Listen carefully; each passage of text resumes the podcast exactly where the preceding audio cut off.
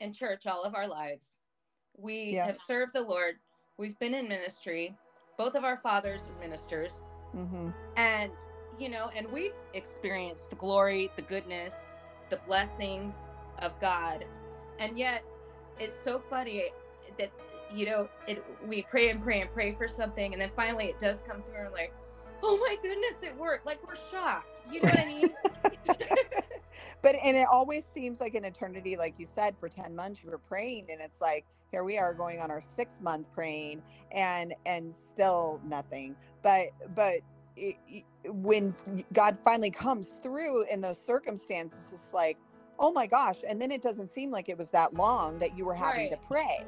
Pray Yeah. because it was in his perfect timing and so uh, that i mean i think just as believers like we just we get so caught up in those moments because it just seems like time is passing so slow and then as soon as that prayer is answered it's like this whole weight's lifted off and you're like okay it's fine everything's Woohoo. good yeah. until the I next know. chaos and craziness comes in you know Yeah.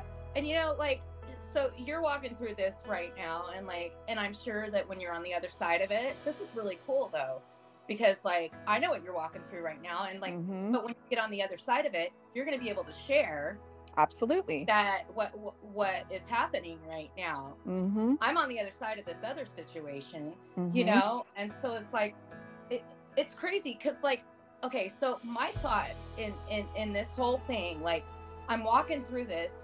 I'm like griping at you every day, sending you books of texts, and like, I can't handle this.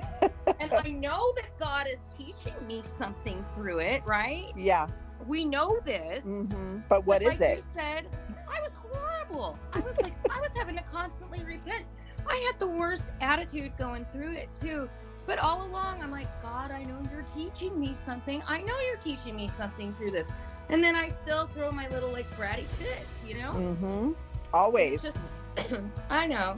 and i think But- that i and i think that's why god has to show us like you, you know he's teaching us something even though in the moment we don't know what that is and we end up throwing those tantrums like a child and like a father he comes and swoops in and saves the day He does. and he he always does um but in that moment you know we just we want it our way we want it now and Right. just like a kid they we Yeah. i do it you know and uh yeah we it, it's not always um gonna be in our way and our timing sometimes it is sometimes it does work out that way Yeah. and that's Yeah, amazing when it does right Yeah.